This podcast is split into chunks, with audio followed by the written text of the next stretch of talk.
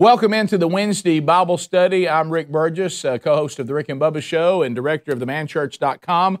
Uh, thank you if you're joining us uh, for the very first time, but uh, no matter uh, how many times you've been with us, I'm thankful you've taken time to be with us today, either watching it live here on the Rick and Bubba YouTube channel, uh, or listening to an archive on the podcast channel, or watching an archive here on the YouTube channel. We're thankful that you are here. a couple things we do want to talk about uh, before we jump into today's lesson, and we're going to be continuing uh, our series, Knowing God. This is our uh, 13th session, uh, walking through this book by J.I. Packer. Uh, the theme of this, uh, it, it's one thing to know about God. It, it, may be different, though, to actually know God. Last week we talked about God's love. Today we're going to talk about the grace of God. next week, Lord willing, we'll talk about the wrath of God because J.I. Packer makes the point uh, if we're going to know God, that we must know all the characteristics of God, not just our favorites. Uh, so we're going to unpack some more of this today. And also today, a concept that um, in the church, especially the Western church, uh, many times uh, is completely misunderstood, and that is the grace of God. Uh, programming note, couple some things I want you to know. Uh, some of you may be hearing this for the first time, and I apologize if that is the case. But this is to all the men that have been attending uh, the Bible study in person. We are getting closer, uh, Lord willing, uh, to having you back in the studio. Uh, I'm not saying we're there yet, but we, we are getting a plan to get there. Uh, but those of you that were in the Wednesday Bible study, you probably know Bill Searcy. Uh, Bill Searcy also was one of the speakers for us with our team at themanchurch.com and a great friend. And, you know, Billy had been fighting a, a, long battle with, with all kinds of health issues, but the, the big one, pancreatic cancer. And though he had gotten to the point where he was cancer free, uh, sadly the cancer returned along with other health issues. And uh, Billy has gone to be with the Lord and Savior that he uh, loves and, and, serves so well. Uh, and as Billy and I talked many times, we have uh, uh, testimonies that at times can be very rough, but we both um, talked often that Jesus was right about those who, who Jesus paid the biggest debt for seem to love him even more. So what I want to tell you, reason why I want to tell you that, number one, to let you know that, where you can pray for his family that is that is grieving. But we're going to do a memorial service for Bill, uh, and we're going to do it in Birmingham, Alabama. Uh, we'll do it at Valleydale Church uh, coming up a Sunday, March the 21st. So it'll be this Sunday if you're listening to this live or catching it uh, during the week that we're actually um, uh, we're doing the Bible study. Uh, today is the is the 17th, so it'll be coming up this Sunday at Valleydale Church at 2 p.m. local time, and that's Central Time. Uh, so if you would like to get to Valleydale Church, just off 65, and be there, Rich Wingo is going to kind of uh, uh, lead this for us. Uh, we're going to have some praise and worship time together, some of Billy's favorite songs, uh, and then we're going to talk a little bit about Billy, and we're going to be talking, more importantly, about Jesus. Billy looked at Rich Wingo and, and me. We went to see him in his final days of life here on earth and uh, we all knew that, barring a miracle, that uh, we were spending our last days together. And he told uh, Rich and I uh, very clearly uh, that he wanted the gospel to be shared uh, at his memorial service. So that will happen. we will we will do what we told our friend that we would do. So that'll be coming up Sunday, the 21st of March, this Sunday, 2 p.m. at Valleydale Church. If you'd like to join us, those of you that know Billy or you're in the Bible study with Billy, and you'd like to be there. Uh, also, uh, if you go to themanchurch.com, you see we are out on the road and we have a lot going on right now uh, as many churches are implementing the men's discipleship strategy. So look to next week. Uh, we're going to be in Magee, Mississippi, uh, kicking off the First Man Church and the discipleship strategy on the 25th. Next Thursday, next Saturday, we'll do the same thing. Now, this is going to be kind of an outdoor, low country boil uh, that uh, a brotherhood boil. We're going to enjoy the shrimp and the potatoes and the corn and, and the sausage that'll be in the low country boil at First Baptist Church of Lindale, Georgia. Uh, but they also will be kicking off the men's discipleship strategy. Uh, and uh, so you can take a look at that. Mobile, Alabama, April the 1st. Um, be with the men of uh, the people of Mars Hill Church. Forge men's event on the USS Battleship in Mobile, Alabama. That'll be cool. They're in the hangar uh, and we'll be plugging you into the discipleship strategy. And then there's other opportunities you can find by going to burgessministries.com and just clicking on events. And we'd love to see you there. And if we can help you in any way, shape, or form, to implement a men's discipleship strategy at themanchurch.com, please contact us. Let's open up with a word of prayer and let's jump in uh, to the topic of the grace of God. Lord, thank you for today. Thank you for uh, the, the discussion today. Thank you for the grace, but may we understand it today, maybe in a way we never have, uh, and not be grace abusers uh, or not understanding what an incredible gift this is from you. Uh, help us to discern that today. May you be glorified, Lord, not embarrassed. Uh, be with those uh, today on this day as we are praying and doing this Bible study for a lot of people who watch this that may be in the, the path of dangerous weather. I pray, Lord, that you be with those and, and protect those lives. But ultimately, Lord, we understand that your will be done on earth as it is in heaven. In your name we pray. Amen. All right, so if you have uh, the book, uh, Knowing God by J.I. Packer, this would be session 13 or chapter 13. And, and the, the topic is the grace of God. And I'm going to just kind of walk through it. I'm not going to go through the chapter word for word. That, that Hopefully, you've got the workbook or you have the book and you're walking through that. If not, though, I think we're going to understand uh, through the Word of God uh, what, what J.I. Packer, the point he wants to make about grace. He, he goes as far as to say he believes this, this characteristic of God may be the most misunderstood.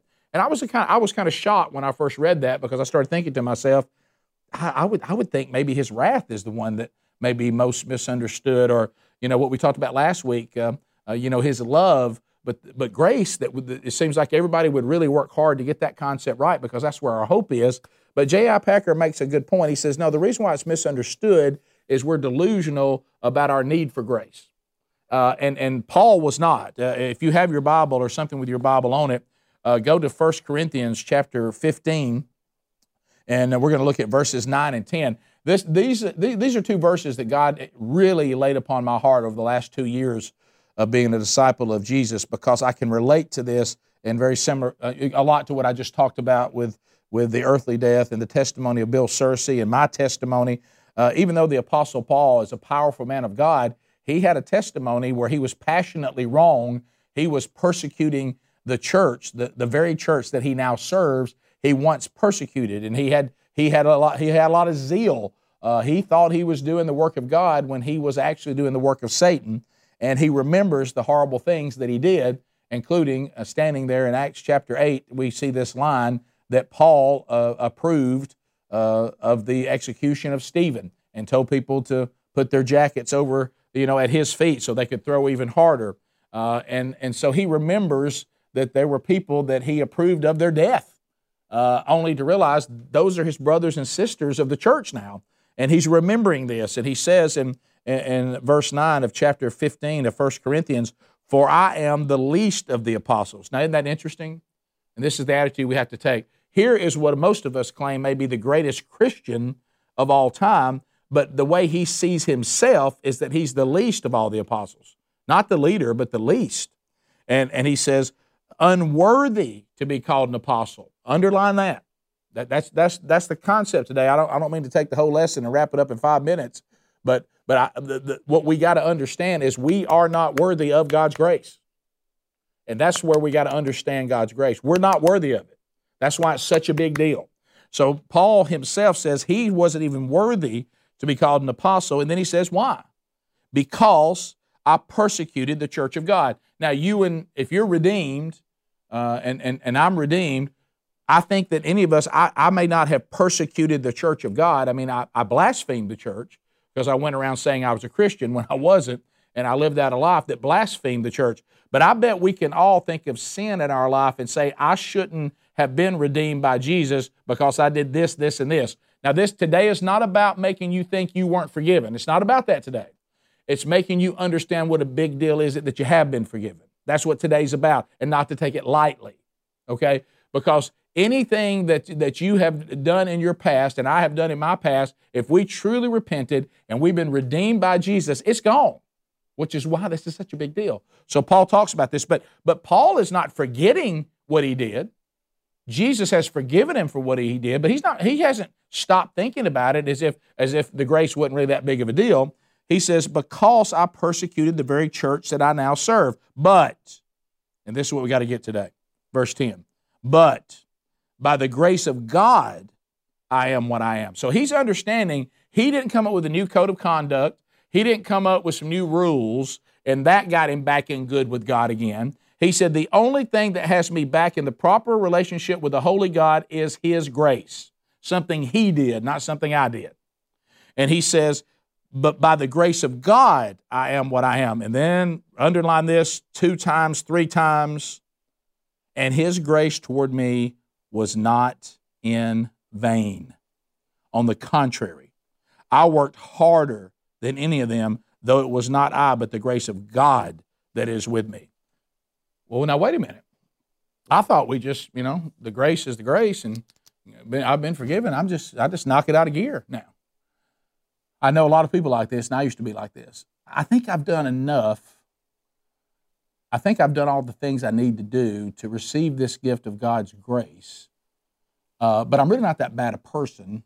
Uh, but I don't think I'm going to hell now and I'm good. You're not going to see me advancing the kingdom. You're not going to see me making disciples. You're not going to see me changing my lifestyle a whole lot. You're not going to see me, uh, you know, making uh, the, uh, Jesus the first priority in my life. I'm going to kind of rock on back and go on back and live uh, kind of the good life because I've now been forgiven.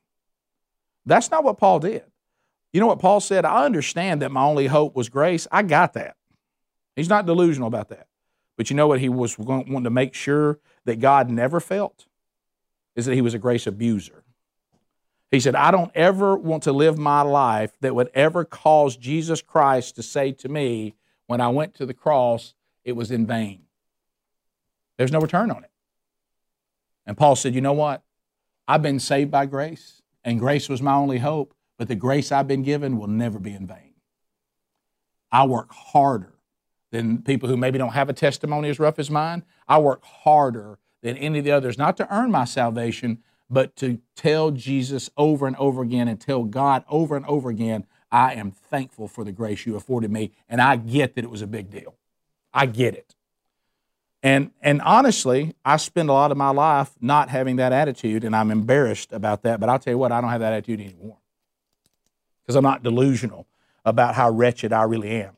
Galatians 2 21, turn with me there, another great example. Here's Paul again uh, writing to Galatia in Galatians 2, verse 21, let's take a look at what he says here. He says, I do not nullify the grace of God, for if righteousness were through the law, then Christ died for no purpose. I, look, I'm not, I'm not back on this keeping the law thing again. I don't nullify grace. I acknowledge that I have been saved by the grace of God, not because I was so good at keeping the law. I got it. I'm not going to nullify grace. So this is this is where uh, J.I. Packer starts off with these, these, these you know, places in the Bible. And he says, Many church people and churches don't seem to fully understand this grace. Why? And, and he gives us some, some things. One of the things he mentioned is the moral ill desert of man. He said, One of the problems, the reason why we don't understand the concept of God's grace is because we're delusional about how wretched we really are. We really don't see us, like I love that analogy, as the desert the, the moral illness and, the, and, the, and the, the vast nothingness of man. Human beings think highly of themselves. We think more highly of ourselves than we do. And you've heard this before. We think more highly of ourselves and we don't think high enough of God. We, we elevate ourselves and we start getting this attitude of, well, I mean, yeah, he forgave us, but I mean, of course he did because we're so wonderful. Uh, and, and, and, we, and we, we, we morally uh, make some mistakes here and there, but it's not really a big deal. No matter no matter how uh, you know how hard you know uh, things get, or how bad I really act, or whatever horrible things I've done, deep down, we're still pretty good folks. And that's the attitude of a lot of churches. You see this when we did the series on the unsaved Christian. This this permeates throughout cultural Christianity and permeates throughout country music a lot of times. What do you hear in a lot of these? Remember we talked about this in the Unsaved Christian. We did that series. You, you hear in, in, a lot of a lot of good old boy thing. I'm a good old girl and I'm a good old guy. And uh, you know I drink too much and I raise a little Cain, and I chase women or or I give myself over to men and and I party and I smoke a little dope and I drink I, I drink to drunkenness. But you know what? God knows I'm a good old boy and He likes me just like I am. Well, that's blasphemy, is what that is, and that and that's abusing grace, and that's taking the concept of grace and acting like it's really no big deal. No, here's what we are we're pagans, is what we are. We're, we're, we're pagans. We are fallen from God's image. We, were, we are rebels against a holy God, and, and we, we are guilty and we, and we are unclean. And the only thing that we are fit for without God's grace, and I want us to understand this day, let me tell you what we are fit for condemnation. We all deserve to go to hell. Every single one of us. Because the reason why we don't think our sin is a big deal is we don't understand the holiness of God. We, we, we have been presented a vision of God, and we've talked about this before the big man upstairs, and, and, and we've also been presented a vision and a lot of modern, um, uh, and I use this word loosely just so you know the, the, the category, praise and worship songs. There's a lot of modern praise and worship songs where you would think God's just enamored with us. I mean, he, he, he just is not complete without us. He needs us. I mean, we are, we are just, man, I tell you what, what would God do without us? We are wonderful. We make a few mistakes, but I mean, at, at the end of it all, we're still good old folks, and, and God knows that. Well, that's straight from the pits of hell, and that is, that's, that's misunderstanding God's grace. The next thing, the next reason, is that, uh, that God deserves to punish us. We deserve condemnation. Uh, he, he, the, there's retribution that God owes us because of our rebellion, and grace is keeping that retribution that we deserve coming from God to us. That He's just to wipe us off the face of the earth. And I got news for you. You, you, go, you go to Genesis chapter 6, he, he nearly did it once. I mean, he got rid of everybody but eight people. So, this thing, if he's enamored with the human race, uh, it says at one time in, in Genesis that he regretted ever making us because our hearts were so wicked that all we ever cared about and all we ever thought about was doing evil. And so there, there's, there's a willingness for us to tolerate, and, and, and we think that God has this willingness to tolerate and indulge evil up to a certain point. And, and, and it's almost like we think that, that it's almost become a virtue for us to walk around and, and we're so, we, we usually use this term because it, once again, it elevates us. Who am I to judge? Uh, well, I'm not going to say anything. And what happens is we use that excuse, and if you'll watch us, what we start thinking is a virtue, and J.I. Packer touches on this, we start thinking it's virtuous for us to indulge and, and, and, and tolerate evil to a certain level. Well, we don't get carried away. I mean, I, I still listen to the Smutfield song, but uh, I, you know, I'm not trying to be sanctimonious and self-righteous as I watch this nasty soft porn. I mean, God understands who I really am. You know, the thing that I, I used to say, which is horrible when you hear a Christian say, well, yeah, I mean, I listen to the nasty music and I, I watch the nasty movies and, and uh, you know, and I tolerate the nasty joke. But the reason why I do that is because it really doesn't affect me. It doesn't bother me. I'm so in perfect relationship with God. I can do these things and it really have no impact on my, my relationship with God because let's face it, man, we're saved by grace. And see, that, that's not understanding grace. That's abuse of grace. That, that, is, that is not recognizing what a big deal sin is and how much God hates it. How much God hates it. We know there is right and wrong because that's instilled in us. But here's where we make this mistake about right and wrong and about sin. We think God sees it the same way we do. And that is incorrect. We're naive. The retribution might be the moral law in God's world, but um, God does not just let things go like we do. That's no but it is to him. It's a really big deal because he's withholding the retribution that he justly is has the right to. He, that what it is, is is is we think that if God doesn't just let things go, we turn around. You hear the Oprahs of the world do this stuff. I don't want to worship a God who well, we think because he won't let sin go or he thinks it's a big deal. We don't understand that's because of his character and he can't not be holy. and, and really, if he wasn't holy, then we don't have any hope if we're serving a flawed God. We don't understand that. We look, instead of saying God is holy and it breaks my heart that I've ever sinned against him, and it breaks my heart that people blaspheme him, what we think is, well, he's overreacting. I mean, what is he, vindictive? What is he? What, can he not control his temper? Is this some kind of rage he has? This vindictive, uh, you know, uh, uh, uh rage in God? See, that's, it's almost like we would say, well, if I was God, I wouldn't be like that. Well, you're not God. And I'm not God. Thank goodness. Because if I was God, a lot of y'all be dead. Because I wouldn't tolerate it. Uh, see, that, that's, that's, where, that's where the grace is so, so important. This grace is perplexing. I know next week is God's wrath, and I'm not, I'm, I'm not going to get ahead of myself, but it's the very goodness of God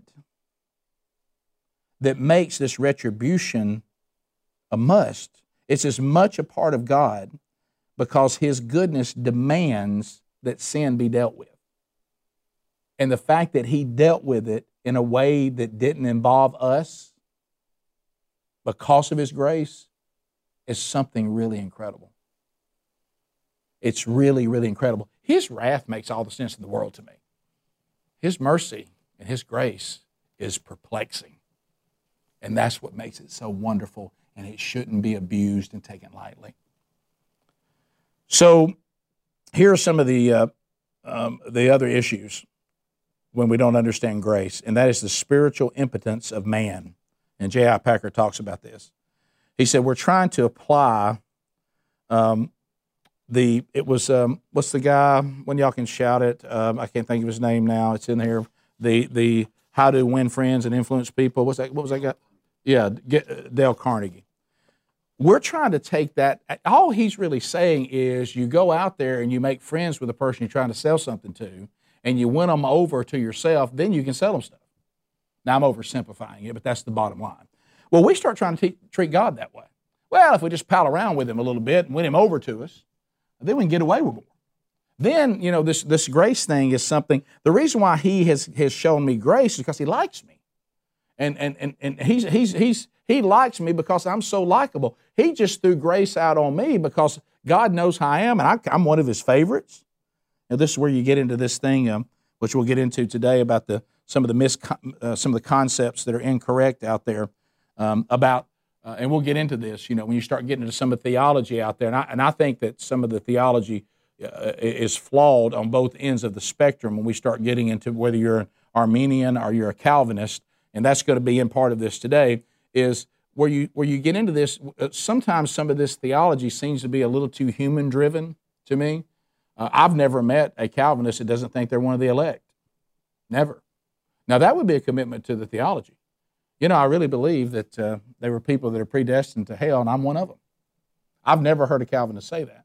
Uh, and but you can't get into the Scripture and also ignore uh, where the Bible talks about God's foreknowledge and when it talks about the predestiny and it talks about His sovereignty. So you can't ignore that either.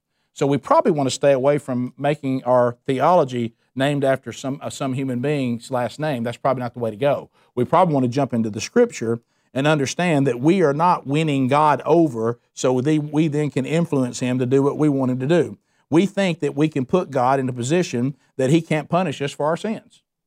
We, we think we've Dale Carnegie Him, and, which is preposterous. But I've done it. I, have done it before where I started kind of letting sin creep in, and I'm like, yeah, but come on. I mean, you like me now. You and I, we're, we're buds. And you know, I'm going to drift a little bit here. You know, that's just how I am. And of course, what God is saying, no, I, I provided grace so you won't be like you are, because I really actually hate the way you are. And, and what I want you to be is like I made you in the beginning before you turned against me. That's what I'm after. I'm trying to redeem you back and make you fully righteous so you can be more like me. I have no interest in being more like you. Speaking of I was God. And I think we think God wants to be more like us, which is lunacy. But I, I mean, we live like we think. You say, I'd never say that. Well, look at how we live. I mean, I've examined myself studying this all week, and I'm like, I think sometimes I think I, I, I think that I have somehow, you know, treated God like some guy in your friend group that you go, you know what? I didn't really like the way he was when I first met him. But you know, now that we've influenced him and made him a lot like us, I like him better. Like we can do God that way. Have you ever had somebody come into a friend group, you didn't really like them, then suddenly they hung around the friend group for a while and they became more like the friend group, so you started liking them more? Well, God doesn't do that. We're, he's transforming us into to, to who He is, more like Him. We do not have the power, nor does He allow us to make Him more like us. And, and many times we do that, and we do it really for one reason, so we don't have to worry so much about all this sin that we enjoy. Just kind of want to do what I want to do when I want to do it. And that is a dangerous theology. We cannot repair our relationship with Him. We can't do it. We think somehow we do the right sales pitch and we can spin it and that God will forgive us uh, because we're the ones who can make this happen. Take your Bible and look at, uh, at Romans, and you'll see Romans shoots this down many times, but we'll jump at the, one of the more famous verses about this that, that you probably are familiar with, but let's read it again today. Romans chapter 3, verse 20. Romans chapter 3, verse 20. Here, this this, this uh, goes away with the uh, how to win friends and influence people approach to God. For by works of the law, no human being will be justified in his sight, since through the law comes knowledge of sin. So he said the law was given to us so we can understand how sinful we really are and how hopeless this attempt is to keep every letter of the requirement of God without God intervening and doing it for us. It's impossible. Romans chapter 3, verse 20. So then the next thing that we have to understand about us misunderstanding the concept of grace is the sovereign freedom of God. The God of the, of the Bible does not depend on us for his well being. I'll say that again. Because I know that there's a lot of churches you go to out there where human worship takes place Sunday after Sunday, and everybody sings about how wonderful we are and how, how many things God does for us and uh, how much He doesn't want heaven without us. God doesn't want heaven without us? Where did you find that in the Bible? I mean, I think what you find is, is that God was willing to redeem us, that God so loved the people of the world that He gave His only begotten Son. But I got news for you whether you are redeemed by God or not is not going to change how great He is. I mean, God's not going to sit over there and we're going to find God pouting. And somebody says, Well, what's wrong, great I am? Well, you know, heaven just didn't rise. Just Rick didn't get here. I didn't want heaven without Him. No, I, God's not enamored with me. God loves me, but I don't make God any greater. Whether I go to heaven or not, God's heaven and God's God returning to the new heaven new earth will not be squandered by Rick wouldn't get his act together. Do I think it breaks his heart that I'm his child and I reject him? Of course. But does it make him less God? No. No, it, I don't do anything to make God better. Now, he does a lot to make me better. There's something wonderful about him. There's nothing wonderful about me. So take the, your Bible, and, and if you've ever done this before, if you want to try Psalms, it's easy. Just take your Bible and go right to the middle. So let's go to Psalms 50. Psalms 50, and let's look at verses 8 through 13. Not for your sacrifices do I rebuke you, your burnt offerings are continually before me. This is God talking. I will not accept a bull from your house or goats from your folds, for every beast of the forest is mine, the cattle on a thousand hills. I know all the birds of the hills, and all that moves in the field is mine. If I were hungry, I would not tell you, for the world and its fullness are mine. Uh, do I eat the flesh of bulls or drink the blood of goats? And he goes on to talk to talk more about that. And he's basically saying, "You don't think I need you, do you?"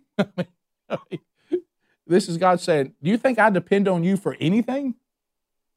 I, I don't. I, you you come to me bringing me a bull. I got a I got cattle on a thousand hills. You think God needs that from you? He doesn't need anything. We don't bring anything to the table. We're the ones that should be celebrating what he brought to the table. Uh, turn over to Acts. Let's go to Acts. Acts 17, verse 25. Acts 17, verse 25. Now this here it is in the New Testament. Look at this. Look at let's look at 34, I mean 24 first. The God who made the world and everything in it, being Lord of heaven and earth, does not live in temples made by man. Look at 25 nor is he served by human hands as though he needed anything, since he himself gives all to mankind life and breath and everything. You realize, and Steve Farrar taught me this one. He go, you know, Jesus said, you know, why are you so concerned with how human beings are coming after you? You're you're you're afraid of, you know, a human being that might be able to take your your your body, but it can't take your spirit. But you're not at all afraid of my Father who can take your body and spirit for eternity. That's what you need to be you need to be concerned about, not humans. And here's another example. You know, and Steve Farrar said this. You know why I don't? I'm not afraid of human beings because the God that I serve has to allow you to breathe. right now, the next the next breath I take was allowed by God, and He could stop it whenever He wanted to. He allows every one of you to breathe. And, and this is this is Luke uh, writing in, in Acts saying, "What in the world do you think God actually needs from us?" He has no obligation to show us favor. None. He gave us grace, and he, there was no obligation. Well, well, you know what? Sooner or later, God, uh, you know you owe us this grace, right? He doesn't owe us grace. That's, and see, the, I think some of us think He does. And that's why we don't understand the concept of the grace of God. We don't get what a big deal it is because somehow we thought we were owed it. That God was so enamored with us that He gave us grace because if he didn't, then somehow he wouldn't be complete. That we bring something to the table. You know the only thing we bring to the table? Worship. God made us to worship him. And, you know, the angels worship God. We will, will worship God. We, we live out this relationship. But the difference between the angels and us, which they don't really understand, the Bible says, is this grace issue. You know, the ones that went with, with Satan, he didn't offer them any grace. But everything we've done, which is just as bad, we, we, have done just as bad as Satan did. We, we, we did the same attempt to overthrow him and put ourselves on the throne. We've done the same thing. But Lucifer and the third of the angels that went with him, they've been offered no redemption. We were offered redemption. So that's big. But we didn't, but he didn't, he didn't have obligation to show us favor. He didn't have obligation to give us grace. No one forces God's hand in his forgiveness. It is his call and his call alone. So take, take the book of Romans and we'll go to uh, chapter 9. And the book of Romans in chapter 9 talks about God's sovereignty quite a bit. So if you go to Romans and you look at uh, chapter 9, and I'll probably do more, but let's look at 16. 16 may be all we need for this, for time's sake to see what we're talking about. Um, he says this He says, So then it depends not on human will or exertion, meaning effort, but on God for who he has mercy. God forgives who he wants to forgive, and we don't force his hand on it by anything we do. It isn't our will, but his mercy. We, we don't get up and make a case to, to God, and he says, but I, I, hope you can convince me. Or, you know, you made a case, Rick. Uh, you have not repented of any sin. Uh, you still live in continuous willful sin. But I got to tell you, this speech you just gave me really convicted me, and I, I think I am going to forgive you. You have forced my hand. I have no way around this. Rick, you're so influential, and what a communicator. You have actually told the great I am to give you mercy without repentance, and he's going to do it anyway. No, we, don't, we don't do that. He forgives whoever he wants to forgive, and he forgives those that he knows is sincere when they repent. And um, and the fact that he draws us to him, and and he's the one pulling us in, and then of course God's grace is free, but it flows from God, who could refuse His grace, and we must get this. I, I think some of us think the grace is automatic. It's not he, he gives grace as he, he chooses to give grace. This is something he did. We haven't done anything to make this happen. He is the one who's made it happen. It, and I, I love this. The grace that we are afforded is not earned or deserved. The grace of God is love freely shown toward guilty sinners contrary, contrary to any merit. And that's what's shocking. And, and we know some of the the great um, verses about this. Grace and salvation belong together. It, it's, it's, it's, the, it's the cause and effect. Uh, if you have your Bible, go to uh, uh, Ephesians, Ephesians chapter 2. Uh, so, Paul writing to Ephesus, he, and we're going to get a lot into this, he unpacks a lot in, in the book of Ephesians. So, let's go to chapter 2, and now let's look at verse 5. even when we were dead in our trespasses, he made us alive together with Christ, and underline this by grace you have been saved. So it wasn't our merit, even while we were dead in our trespasses, he made us alive together with who? Christ, which is the only way. And he did that. That's him coming to us, and we couldn't come to him. By grace you have been saved. Now look at verse 8. For by grace you have been saved through faith.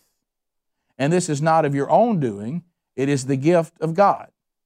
You look at 9, not a result of work, so that no man may boast. But, don't miss verse 10, for we are his workmanship created in Christ Jesus, and this is where we miss it a lot, for good works, which God prepared beforehand that we should walk in them. Oh, okay. So we, we actually do work, yes. It just doesn't earn you salvation. But salvation does produce work. Uh, John 15. I abide in you, you abide in me, and I produce much fruit.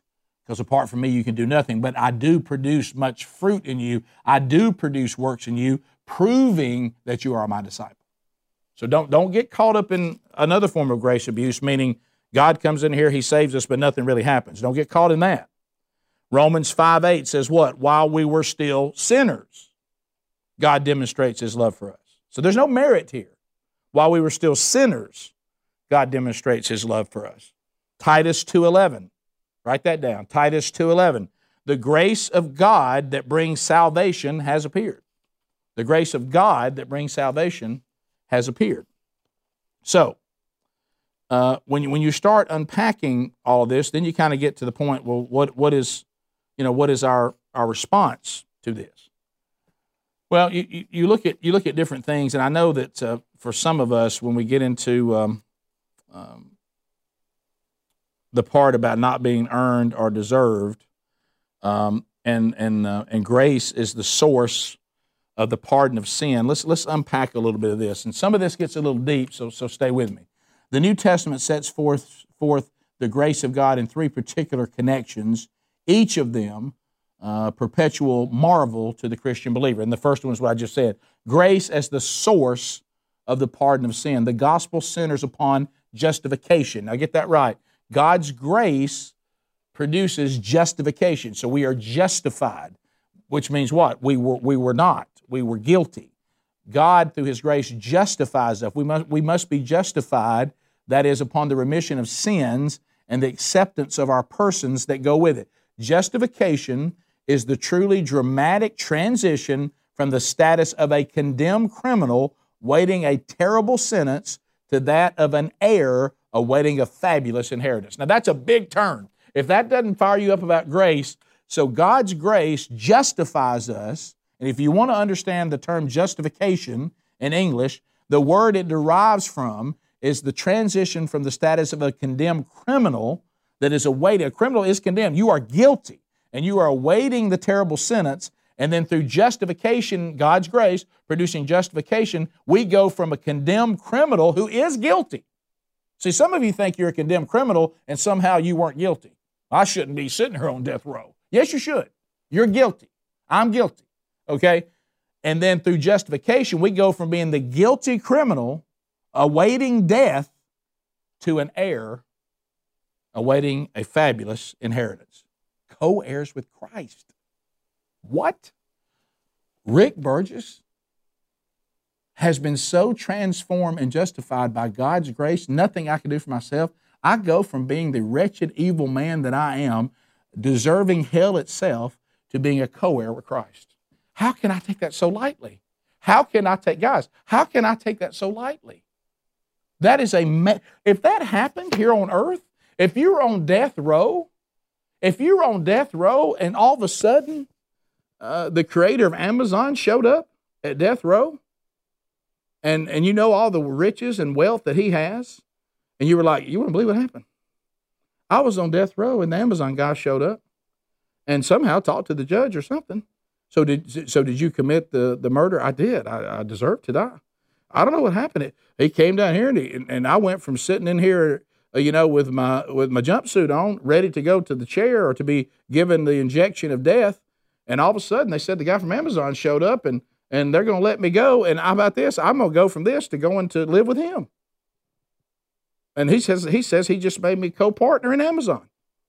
I don't know how that happened. You would be running in the streets screaming, you would believe it happened to me. But that's what happened to us, and we don't care about it. Something bigger than Amazon, by the way. But but we all, that, that shows you how silly it is. If that happened to us on earth, we wouldn't shut up about it. Man, you seem to be a joyful person. I'm extremely joyful. I was on death row, and somebody came and got me off death row and gave me half and made me an heir to all their fortune. They're going to treat me like I'm, a, I'm one of them. So you were guilty? Absolutely. That's what happened, guys. Justification is by faith. Now, what does that mean? Be careful with faith because I think sometimes we say this word, but we don't really understand it. And it helped me to understand faith because we are saved by grace through faith. The, the reason why that I understand it is because when I go to look at the Hall of Fame of Faith in Hebrews chapter 11, this helped me tremendously.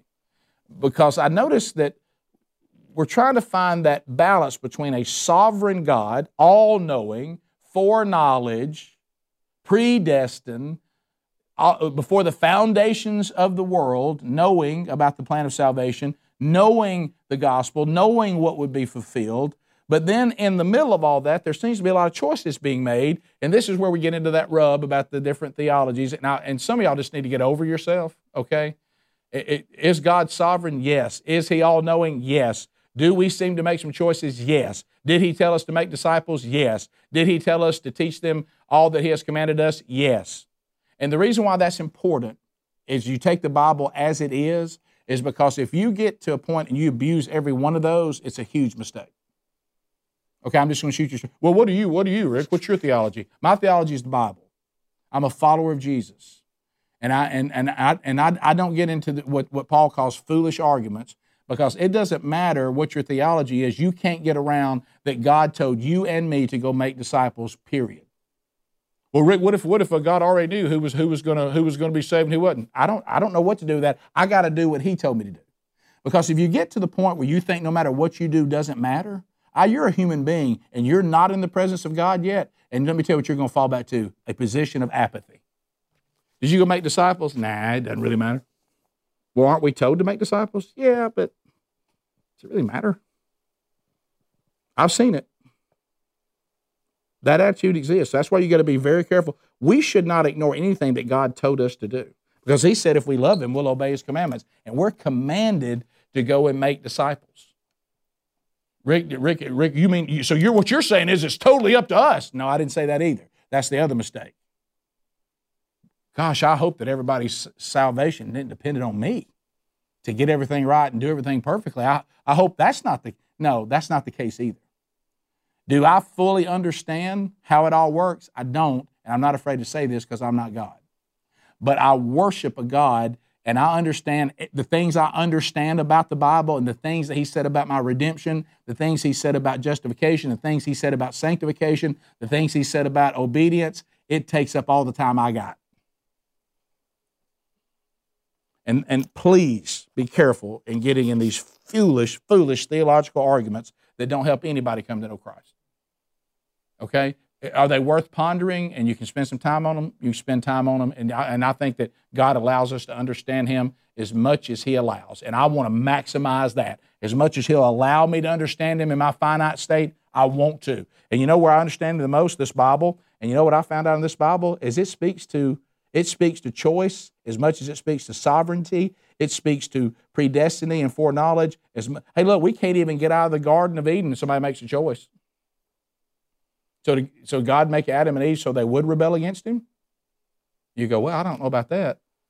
Well, okay, then see, it's a little more complicated than you're making it out to be. So, what I'm going to do is just take the Bible as it says it. When it talks about foreknowledge, when it talks about predestiny, I'm going to pay attention to it. When it talks about before the foundation of the of the of the earth and the world, I'm going to pay attention to that. When it talks about uh, that the that uh, that Jesus's own people rejected him, and he said that it was his preference they had not rejected him, and that he wanted to protect them as a hen gathers her chicks under his wings, but they were not willing. I'm to read that too.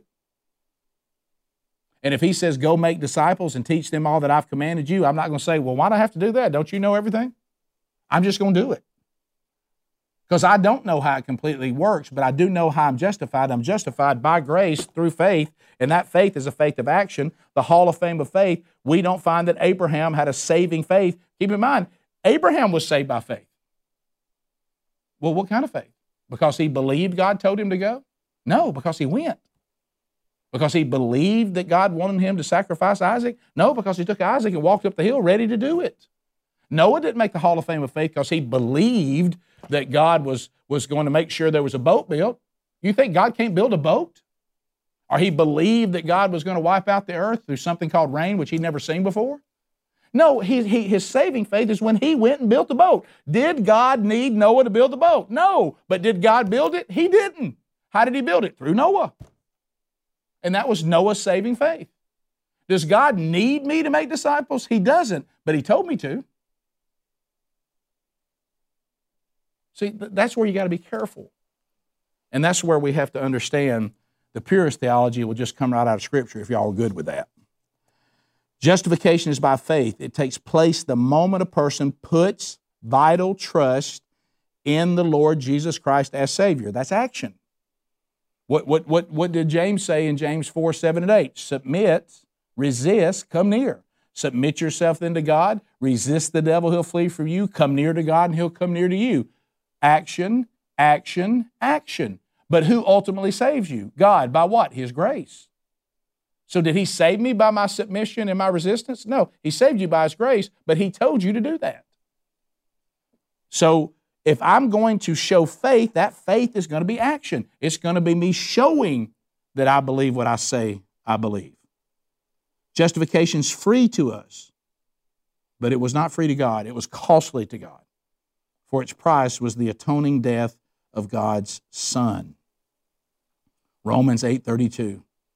Why was it that God did not spare his own son but gave him up for us all? Write down Romans 8:32. I'll tell you why, because of His grace. It was His own free decision to save, which brought about the atonement. Paul makes this explicit. We are justified, he says, freely, with nothing to pay, by His grace and consequence of God's merciful resolve through the redemption that came by Jesus Christ. God presented Him as a sacrifice of atonement, one who averts divine wrath by paying for our sins through becoming effectively uh, effective for individuals by means of faith in his blood. Again, Paul tells us in Christ we have redemption through his blood, the forgiveness of sins in accordance with the riches of God's grace. Wow. And how in the world can we take that so lightly? I'm talking to myself. Y'all can come along with me, but I'm talking to myself. Next, grace as the motive of the plan of salvation. Pardon is the heart of the gospel, but it's not the whole doctrine of grace. Yes, we are pardoned. That's great. For the New Testament sets God's gift of pardon in the context of a plan of salvation which began with election before the world was and will be, will be completed only when the church is perfect in glory. That's what we call the church age. People ask a lot of times, when will, when, when will, when will Jesus come back? Some people say when the number of the Gentiles come in. Some believe that the bottom line is Jesus will come back when the church age ends. When God looks at his church and says, the church is where I want the church to be, and I will now turn off the faucet of grace, which is the church age, and now comes my wrath. And this, and this timing of that and how this was all going to work, God has known since the beginning before there was ever anything created. He knew the plan. And look, I'm fine with it. And he knew the choices that we were going to make, but choices were made. And he and he knew how he was going to work this all out and to bring us ultimately back to the garden through redemption and justification. So understand grace as the motive of the plan of salvation. Now, we do not have time right here, but I'm going to assign you a, reading assignment to kind of understand this a little more, go, go to the book of Ephesians or write this down. Go to Ephesians uh, 1 3, and then, then read to chapter 2, verse 10. Ephesians 1 3, and then read to uh, chapter 210. And this tells you, Paul is unpacking uh, how the plan of how we would be redeemed has always been known, and God has been working out this plan uh, in His sovereignty and His providence uh, before we were ever even created. Now, now some of that's going to get really deep, but you, you, Paul does a really good job of explaining that out. Uh, to close, and we're getting toward the end here. Grace as the guarantee of the preservation of the saints, and that's kind of what I just talked about. If the plan of salvation is certain of accomplishment, and it is, and God has always, He's always known His plan of salvation, and He's always said it will be accomplished. And if God says it's going to be accomplished, it will. Then Christians' future, our future, if you've been justified, is assured. God says what? What did he say his name was? I am and I will be. Kept by the power of God through faith until salvation is what Peter calls it. Remember, we did the study of 1 Peter?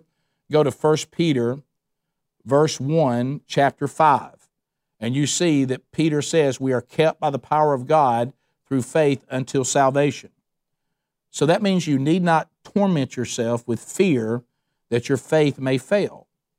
As grace led me to faith in the first place, grace will keep me believing to the end. See, this goes back to that that you know people discussing whether someone experiences salvation, then can they really fall away from it? Can I lose my salvation? All that.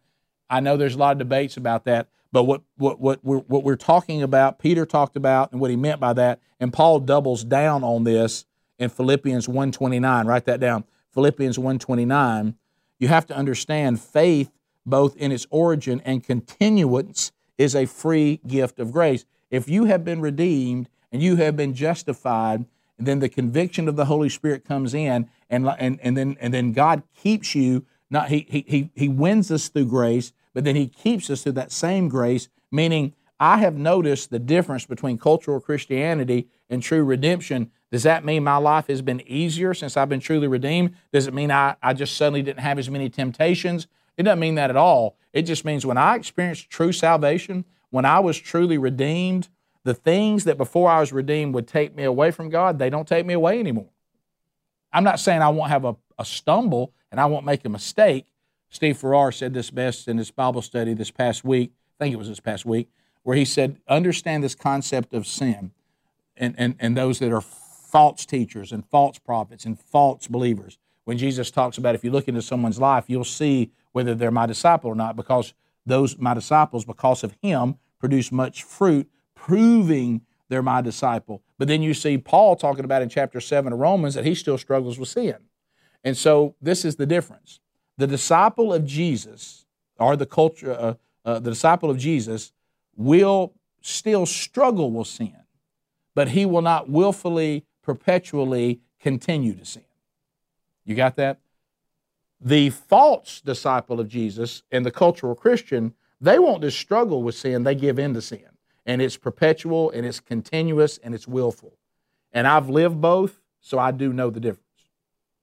Okay? But sin, until we stand in the presence of the Lord and this flesh is gone and we're, we're fully spirit, made fully righteous and fully redeemed, and no longer the battle of the flesh, the battle of the flesh is over. That's why I get, I'm so excited for Bill Searcy right now. The battle of his flesh, which was awful, is over. It's just the redeemed part of Bill that lives now. The dead part of Bill doesn't fight for its life anymore. What a relief. So when, when that happens, that struggle is over. But as long as you're in the flesh, the struggle is there. The difference in the disciple of Jesus versus the false disciple of Jesus and the cultural Christian is the disciple of Jesus struggles with sin, but he doesn't continuously, perpetually, willfully give in to sin. That's the difference. And that's what it's talking about. And when you've been redeemed, you don't go into it. You, you may struggle and have a bad day, but that grace of God corrects you, and that power of the Holy Spirit and that redeemed spirit gets us back in line. Uh, it's, it's kind of a silly uh, analogy, but it works for me. If you ever took your kids to theme parks, or if you ever been to a theme park, you remember when they have these racetracks? But they can't just let kids get in race cars. So what do they put in the middle of the track? They've got a rail so that if your kid can't drive the car, that rail hits it and puts it back in the middle of the road. That's the grace of God. That's the Holy Spirit. That, that, that's Him in our lives. we still drift, the disciples of Jesus, but we keep running into that rail that is Jesus, and the Holy Spirit puts us right back in the middle of the road. But see, the false disciple and the cultural Christian has no rail. So when they drive off, they just bounce off through there and go off into the woods and off down in the ditch and lay there and waller in it and never and never come out of it. They, they don't have the rail. And, and that's, that's how you can see in someone's life. You're not going to find perfection in the redeemed as long as they're alive in a fallen spirit. But you're not going also you're not going to find willful, continuous, perpetual sin. So, and God's grace will hold you uh, until that body is finally dead. So, in, in closing, do you claim to know the love and grace of God in your own life? Do you claim it? Do you think you understand God's love and grace in your own life? And the challenge at the end of this chapter, chapter says if you're looking at this video or you're listening to this podcast and you're, you're, you're answering out loud, out loud back to me, yes, Rick, yes, then I would say then prove it. Look into your life and, and see if you actually see the power of God's grace, or do you look a lot more like I used to look as a grace abuser? Someone who really understands how wretched they really are and how wonderful God's grace truly is and what an incredible mystery it is. Next week, we'll talk about something uh, that is also just as much a part of God as His love and His grace, and that is His wrath. And we'll talk about that next week. But hopefully today we all have a. I know I know this has helped me tremendously. It really has given me. Uh, you know, I, I, sometimes you have to keep going back and be reminded of things. I have been reminded today about how wonderful, and through the process of preparing for today, how wonderful grace is, and and, and how how sad I am uh, on the parts of my life when I forget how great it is. And Lord, forgive me for that. Let's pray. Lord, thank you for today. Thank you for this lesson. Uh, thank you for your word and thank you for your grace. Uh, we all deserve uh, to be condemned. But through your incredible grace, you chose to save us. You chose to offer the grace. You to- chose to provide the power that we didn't have to redeem us. You chose to redeem the unredeemable. And without you doing that, we have nothing. So thank you, Lord. And may we make the same commitment the Apostle Paul made that your grace will never be in vain. In your holy name we pray. Amen. Thanks for being with us.